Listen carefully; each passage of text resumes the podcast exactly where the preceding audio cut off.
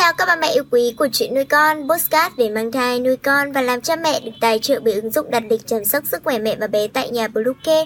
Mình là Nga, hôm nay trong chuyên mục về mang thai, chúng ta sẽ cùng nhau tìm hiểu tiểu đường thai kỳ nguy hiểm như thế nào đối với mẹ và bé nhé.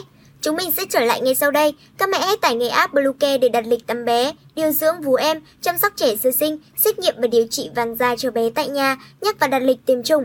Ngoài ra, Bluecare còn cung cấp các dịch vụ xét nghiệm níp lấy mẫu tại nhà, massage mẹ bầu, chăm sóc mẹ sau sinh, thông tắc tì sữa, hút sữa và rất nhiều dịch vụ y tế tại nhà khác. Truy cập website bluecare.vn hoặc hotline 24 trên 7 0985 76 8181 để được tư vấn cụ thể các mẹ nhé. Theo thống kê, cứ 7 phụ nữ mang thai lại có một người gặp phải tình trạng tiểu đường thai kỳ. Không chỉ ảnh hưởng sâu đến sức khỏe của người mẹ, tiểu đường thai kỳ còn gây nguy hại đến sự phát triển của thai nhi. Xét nghiệm tiểu đường thai kỳ là biện pháp hữu hiệu nhất giúp kiểm soát tình trạng này. Bài viết dưới đây sẽ giúp bạn có thêm những thông tin hữu ích về tiểu đường thai kỳ. Một Tiểu đường thai kỳ là gì?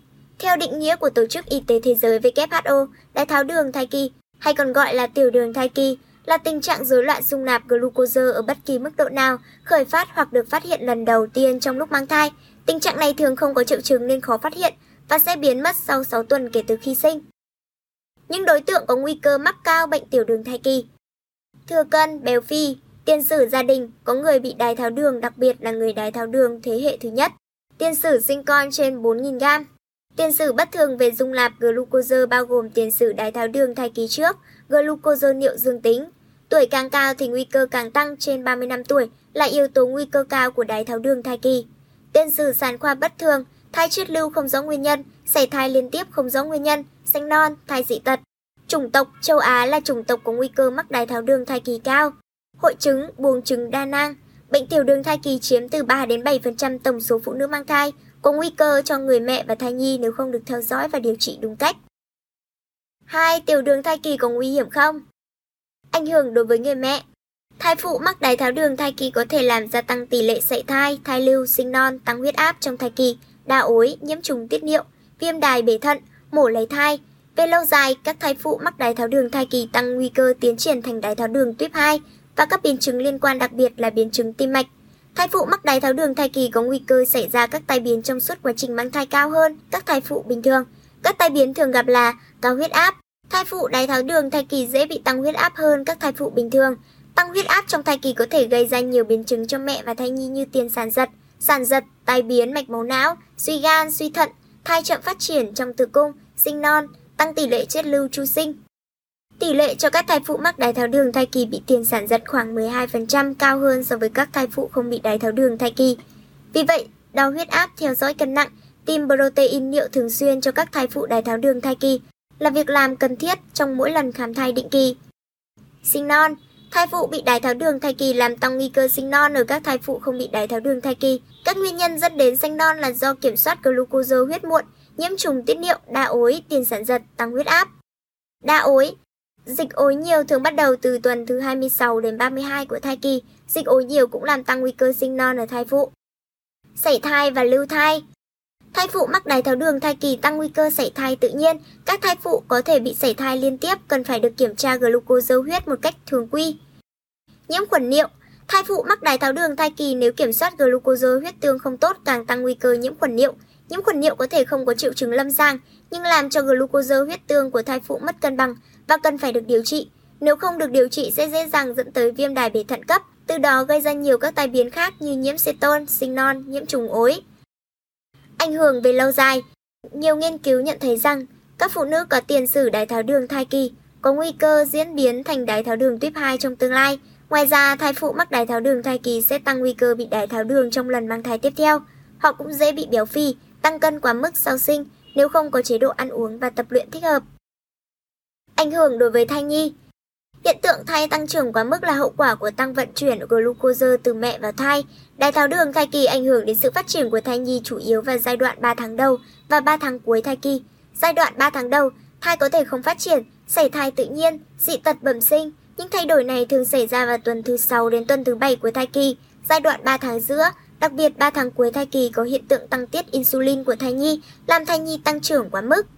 Tăng trưởng quá mức và thai to Hiện tượng thai tăng trưởng quá mức là hậu quả của tăng vận chuyển glucose từ mẹ vào thai. Lượng glucose này đã kích thích tụy của thai nhi bài tiết insulin, làm tăng nhu cầu năng lượng của thai nhi, kích thích thai phát triển.